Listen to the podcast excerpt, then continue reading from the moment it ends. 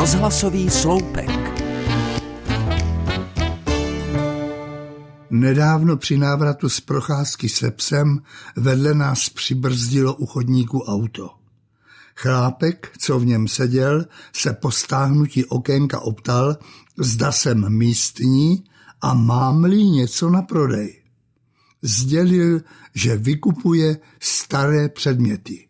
Mince, hodinky, fotoaparáty, případně i protézy.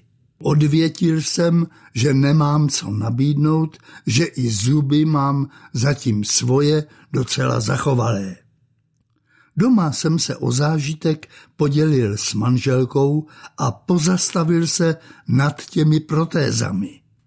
Manželka byla nad věcí, jenom poznamenala, prosím tě, víš, kolik dnes taková zubní náhrada stojí? Tak mě napadlo, kolik se všelijakých odložených věcí povaluje v domácnostech a mohly by ještě posloužit. Být někomu k užitku nebo udělat aspoň radost.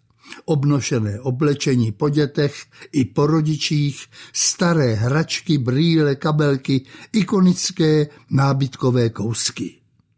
Leží tam někdy jen tak pro vzpomínku, jindy si říkáme, že by se mohli ještě hodit, nebo se vůbec neví, že je doma máme.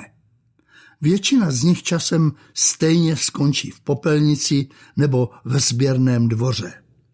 Přesto se najdou věci, které nestrácejí na své hodnotě. Naopak, časem získávají jsou hodnotou pro sběratele, muzejníky, pro starožitníky.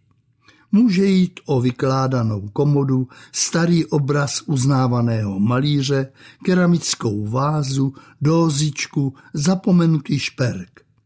Starožitníci dovedou takové věci ocenit, znají jejich hodnotu, vědí o lidech, co by o ně měli zájem, dokonce o těch, kteří hodlají do starožitností uložit svoje peníze. Měl jsem kolegu, který vlastnil cenou sbírku starých dřevěných hraček. Jiný sbíral staré foťáky. Kamarádce odkoupil do sbírek muzeum užitého umění vyšívaný šál po babičce. Porozhledněte se po půdách, sklepech, komorách a garážích, jestli vám tam neleží něco zapomenutého, co by jiného potěšilo, případně byste za to mohli dostat i nějakou tu korunku. Konec konců, jak jsem zmínil v úvodu, i ty protézy se mohou někomu hodit.